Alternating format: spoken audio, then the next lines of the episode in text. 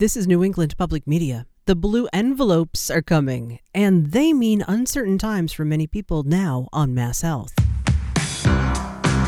I'm Carrie Healy, and this is Beacon Hill in 5, our look at the week ahead in politics and government in Massachusetts. We've got Chris Lisinski from the State House News Service on the line. Good morning, Chris. Hi, Carrie. How are you? I'm great, thanks. Hundreds of thousands of residents could lose their state run health insurance as a major eligibility check takes place the good news is that Mass Health said last week that about half of those on Mass Health will be automatically renewed, but more than a million others will get a blue envelope in the mail. Chris, that blue envelope means action is needed. What's this all about? This is uh, the first time in several years that people who receive mass health coverage are going to need to take action to keep themselves covered by that uh, now that some pandemic era policies are expiring, if anyone gets a blue envelope in the mail, it kicks off a, a pretty clear calendar that requires some action. Residents will have 45 days from getting that to respond. They might have another 90 day period if mass health officials decide they need some more information. And basically, the, the biggest ticking clock is if someone is determined no longer eligible for mass health coverage, they're going to get a two week period, 14 days, to uh, to switch over to something on the Mass Health Connector, which can help find other subsidized insurance coverage, or switch on to, say, an insurer plan, something like that. So, blue envelopes mean the clock is ticking and that action is required to avoid completely losing health insurance. Last week, the Massachusetts Senate passed its own version of Governor Healey's supplemental budget. That's the bill that funds a portion of additional food stamp or SNAP benefits for three more months.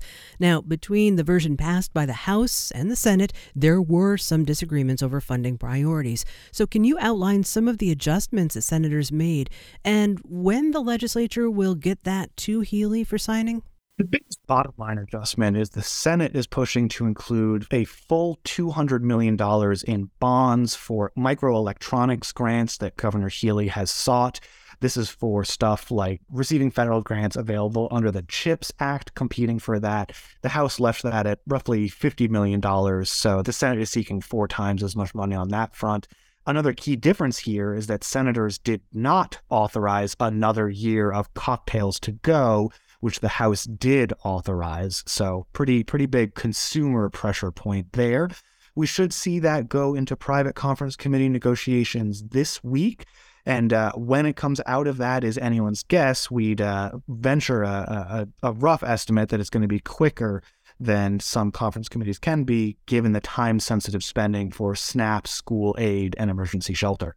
New State Auditor Diana DiZoglio has followed through on a campaign promise. She's launched an audit of the legislature. She previously served in both branches and tended to annoy Democratic leaders. Now, she's done it again with this audit push, which her predecessor said was not allowed under the law. So, what's going on here, Chris? Yeah, uh, Auditor DiZoglio is just moving full steam ahead she believes that she does indeed have the legal authority to conduct an audit of the legislature, despite her predecessor's disagreement and some comments from Senate President Spilka's office that seems to indicate the Senate is in charge of its own self auditing. Um, DiZoglio is willing to take on a risk here. It's a pretty big political risk for her to pursue the kind of information she's seeking to open up insight into the legislature, who it's not just DiZoglio has drawn criticism from uh, watchdog groups and you know even national rankings for its historic lack of transparency.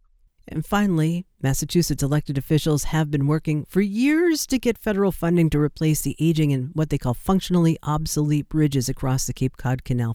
As we near spring, is it likely vacationers this summer are going to encounter the Bourne and Sagamore bridges under construction? What's the latest there? I don't think it's likely you're going to see much construction this summer, but we did get a, a pretty significant voice added to the fight last week. President Joe Biden announced that he includes $350 million, part of a $600 million commitment in his federal fiscal 2024 budget proposal to help replace the Bourne and Sagamore bridges. There's no guarantee that funding actually survives debate about the budget, but it is a sign that the Biden administration is warming to this project after uh, executive agencies that Biden controls rejected previous grant applications.